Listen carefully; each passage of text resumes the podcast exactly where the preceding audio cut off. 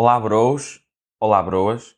Espero que esteja tudo bem do outro lado da internet. E pá, antes de começarmos exatamente com o segundo grande episódio de Azar Cósmico, deixem-me já dizer e fazer aqui um pequeno parênteses, um pequeno preâmbulo, que pá, vocês aderiram muito bem aqui ao projeto e aqui é que se viu quem é que eram os verdadeiros tropas, aqueles que deram feedback, que deram partilhas.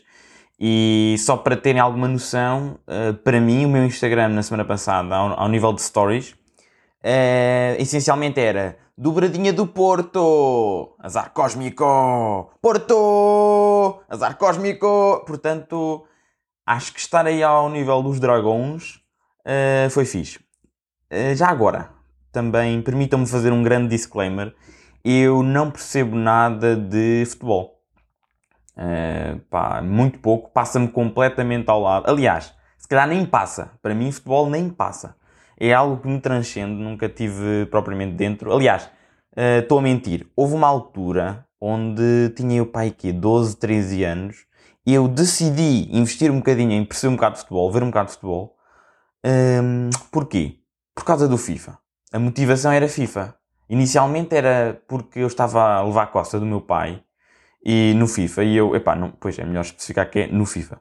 Uh, no FIFA, e tipo, porque, e eu acho isso horrível, quer dizer, levar a coça do progenitor no FIFA? Não, não, não, não, não, isso não, não, não dá, não dá. Então comecei a ver, porque ele sabia tudo, sabia as táticas, sabia meter os jogadores nas posições corretas, sabia cruzar, eu não percebia nada, não sabia, não, no futebol nunca foi a minha cena. Então lá vi uns jogos para perceber a mecânica da situação e depois, já, comecei a ganhar o meu pai, fixe. Depois comecei a ganhar os meus amigos, ainda melhor. E agora sou campeão de FIFA uh, do meu prédio. Exatamente. Um, ora, eu acho que o podcast está com muito potencial. O feedback que eu recebi é imenso potencial, gostaram e tal. Ou seja, ele tem tanto potencial que eu ao mexer posso estragar, não é? Tipo, estou naquela, ui, dou aqui um episódio e faço ali, faço não sei aqui, será que estraga? Não, não, tipo, temos que avançar, temos que progredir. Até porque este episódio, este segundo episódio de Azar Cósmico, é fulcral. É precisamente neste episódio que vocês, ou muitos de vocês, vão dar de frosques e decidem: pá, isto não é para mim, ou não, afinal o João Guilherme Matos é um campeão de primeira e tem valor intrínseco, ou seja, vou ficar com ele, vou ver até ao fim, ouvir até ao fim tudo o que ele tem para nos dizer. Ora, o que é que eu tenho para dizer? Hoje, epá, recomendações do YouTube. Vocês não curtem bué quando o YouTube vos surpreende com algo que vocês não sabiam que precisavam, mas veem, ou seja, aceitam a recomendação e depois ficam satisfeitos. Exatamente aconteceu isto esta, esta semana. Um, o YouTube recomendou-me uh, a seguinte partitura, o seguinte pedaço de música, intitulado John Cage 433, ou seja, a 433 de John Cage. Isto foi, saiu em 1952, esta música. E o que é que é curioso aqui? Isto será mesmo música? É que quando eu cliquei, eu achei aquilo uh, muito curioso, pensava que era um, um, troll, porque eles afinam os instrumentos e o, e o, o vídeo só tinha 4.33, 4 minutos e 33 segundos. Eles afinam os instrumentos, o, o maestro começa de facto a dar instruções e eles só estão ali a fazer pegadinhas, tipo de género, ui, vai, não vai e tal. Levantam o tampo para tocar, para tocar no piano, ele, o, o pianista pousa as mãos nas teclas, depois retira e não acontece nada. É som. Ou melhor, é ausência de som. Mas será mesmo ausência de som? É que reparem, do modo que eu interpretei, o que está ali a acontecer é a transferência da responsabilidade da interpretação da, da, da partitura totalmente para a audiência. Ou seja, toda e qualquer interpretação da 433 de John Cage vai ser diferente. A minha 433 vai ser diferente. Eu posso fazer uma hesitação. Aliás, imaginem, eu hesito, ou eu tuço ali, ou eu levanto o tampo numa altura diferente. Portanto, é tudo diferente em relação à interpretação que vocês podem fazer neste momento aí em casa. Eu achei isto extremamente estranho e, e pá, as piadas fazem-se sozinhas, não é? Vocês dão assim um scroll nos comentários um, no, no YouTube, depois de verem. Há vários vídeos, várias pessoas fizeram, mas eu gosto é de ver os oficiais. Os oficiais, ou seja, mesmo malta que estava, que pagou e que isto fazia parte de um, de um espetáculo, eu gosto é de ver a reação das pessoas. A malta fica, é assim um desconforto silencioso, estão a perceber? Ficam todos a olhar uns para os outros, depois uns tossem. Mas a realidade é que nunca há ausência uh, de som, não é? Tipo, tem o som das, das pessoas, tem o próprio som lá fora uh, se estiver a chover, não é? Uh, portanto, aliás, nós só temos mesmo ausência de som, provavelmente uh, nem na câmara anecoica. Na câmara anecoica também se ouve, acho que é o sangue a passar entre as veias, ou lá o que é, portanto é mesmo no espaço. Aí é que há ausência de som.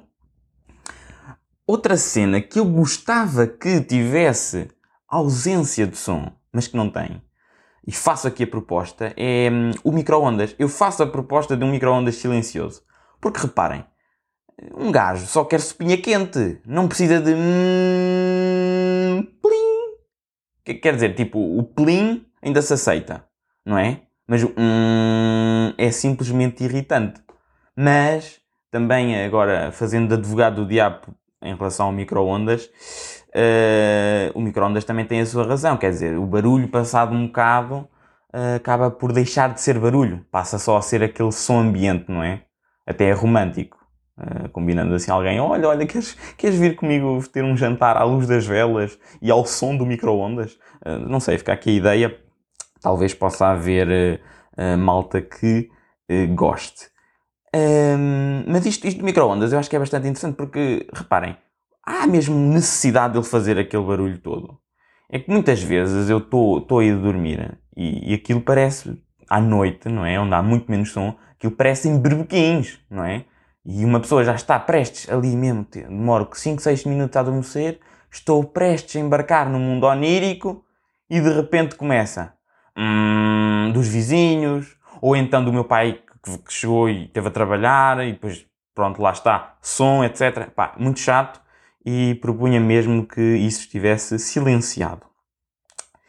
Outra coisa que eu acho que é importante falar é o seguinte, e esta aqui se calhar até vai ser a última, porque lá está, o que dura pouquinho é melhor. Eu, eu, eu acho que os templates de promoção de cursos acabam por ser todos assim muito iguais. Uh, andam por aí a circular uns vídeos onde a malta promove os seus cursos, a explicar as cadeiras que tem, e hum, parecem-me que eles uh, dizem as coisas, mas ao mesmo tempo não dizem porque é tudo tão igual e o que eles estão a dizer acaba por já estar na página do curso. Mas eu, para não ferir suscetibilidades, uh, imaginem, tipo, vou tentar aqui fazer uma cena. Vamos imaginar que o curso, sei lá, imaginem, Engenharia Capilar existe. E, e, portanto nem vou ser eu, vai, vai ser o Rogério Costa, ok? Deixem-me só invocar aqui uma, uma voz um bocadinho mais grossa, preparem-se. Olá, meu nome é Rogério Costa, um, tenho 22 anos, não estou num programa de proteção de testemunhas, apesar uh, da voz estar ligeiramente distorcida. Uh, eu sou estudante do mestrado de Engenharia Capilar, com uh, formação sólida em folículos 1, 2 e 3.